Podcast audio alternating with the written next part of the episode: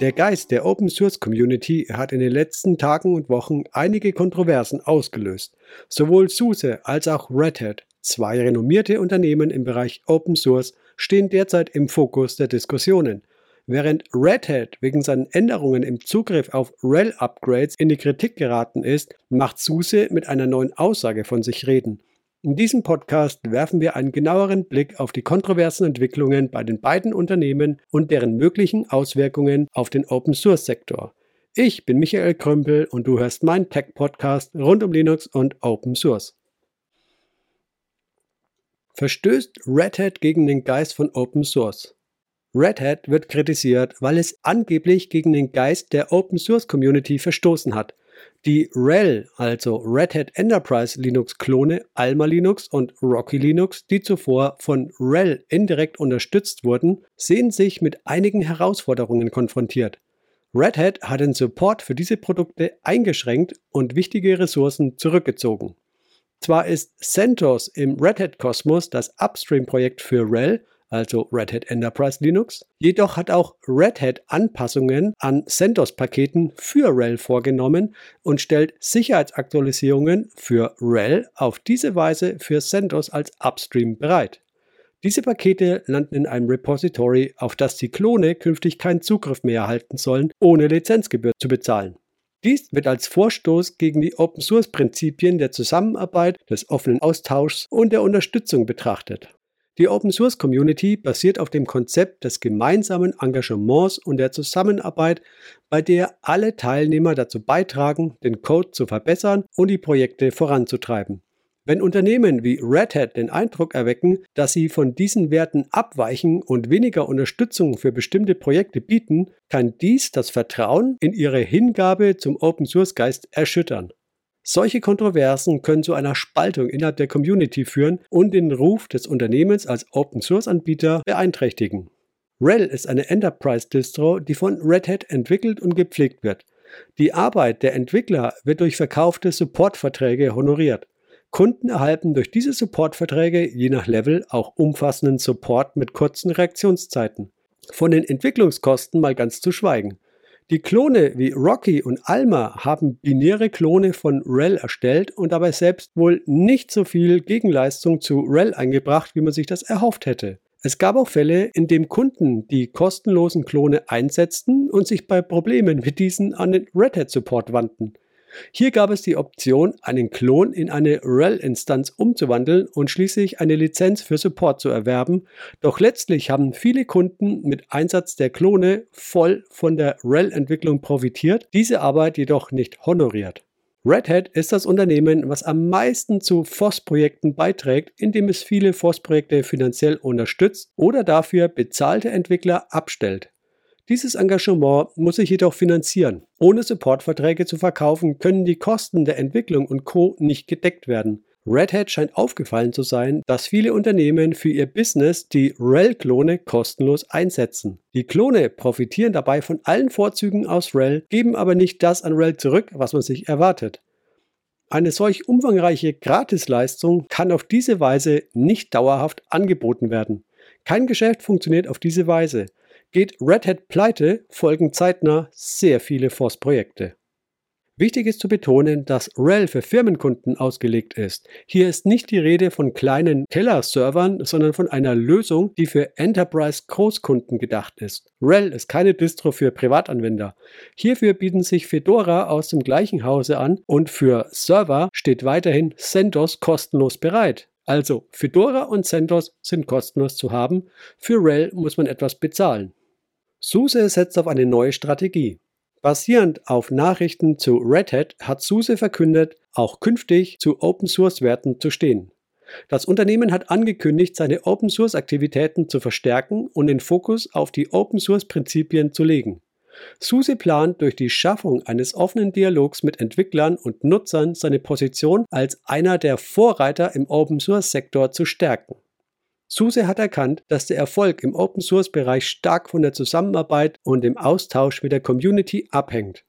Indem SUSE den Dialog mit Entwicklern und Nutzern fördert und eine offene Plattform für Ideen und Innovationen bietet, zeigt das Unternehmen sein Engagement für die Grundwerte des Open Source Geists.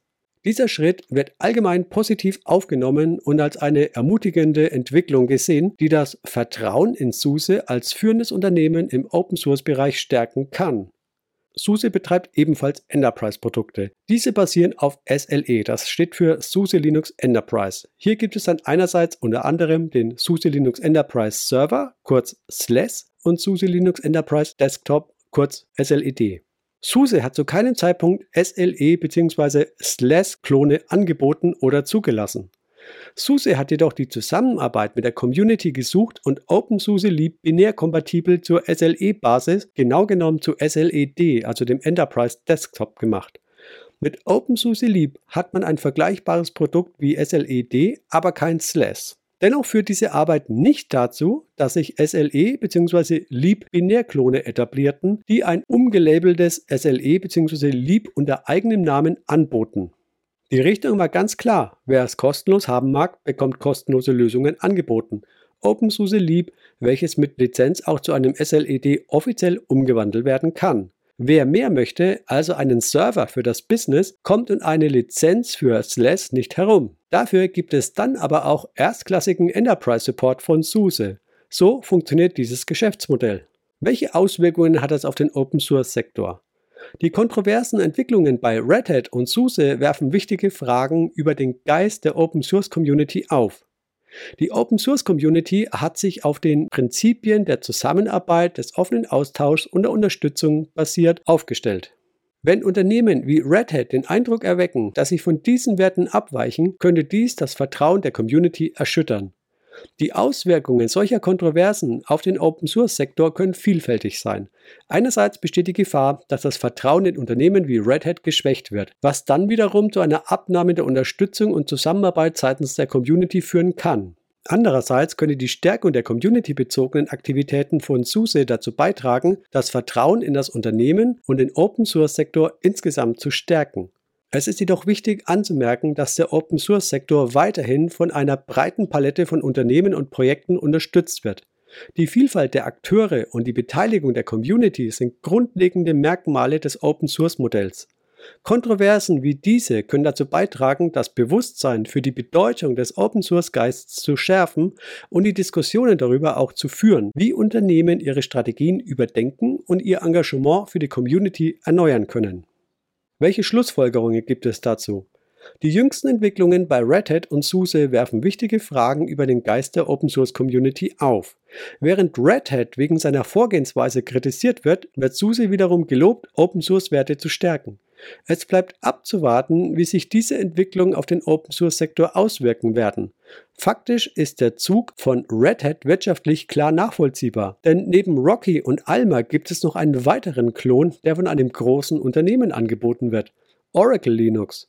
Kostenlos zu haben sind weiterhin Fedora und CentOS. CentOS ist eine Server-Distro. Wer kleinere Umgebungen hat, kann auch RHEL weiterhin mit Freilizenzen nutzen. Hier wurde die Limitierung auf 240 Instanzen angehoben. Ein Unternehmen, das mehr als 240 Instanzen einsetzt, sollte in der Lage sein, diese mit Support abzusichern.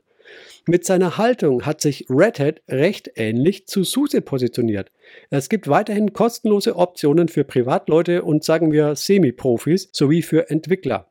Wer selbst ein größeres Unternehmen führt, dabei Enterprise Linux Serverlösungen einsetzt, sollte auch entsprechendes Geld in die Hand nehmen und die Arbeit an diesen erstklassigen Enterprise Distros honorieren. Als Gegenwert gibt es dann nebenbei auch Support. Es ist jedoch klar, dass diese Werte der Zusammenarbeit, des offenen Austauschs und der Unterstützung im Open Source Sektor von großer Bedeutung sind und dass Unternehmen, die diese Werten treu bleiben, das Vertrauen der Community gewinnen können. Die kontinuierliche Diskussion und Reflexion über den Open Source Geist wird dazu beitragen, diese Entwicklung und Innovation in diesem Sektor voranzutreiben.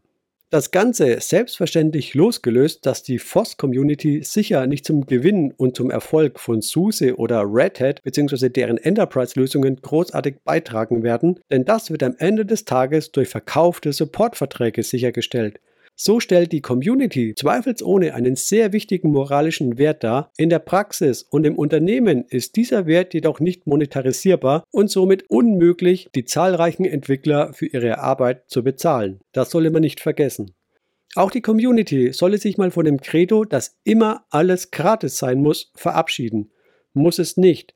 Es darf auch veräußert werden und hier sollte unterschieden werden zwischen dem Bedarf eines Unternehmens und dem von Privatpersonen. Für eine Enterprise Distro bekommt man auch Enterprise Support und das ist für Firmen sehr wichtig.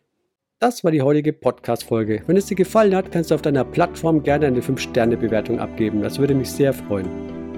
Wir hören uns dann zur nächsten Folge wieder, wenn ihr wollt. Bis dann, euer Michael. Ciao.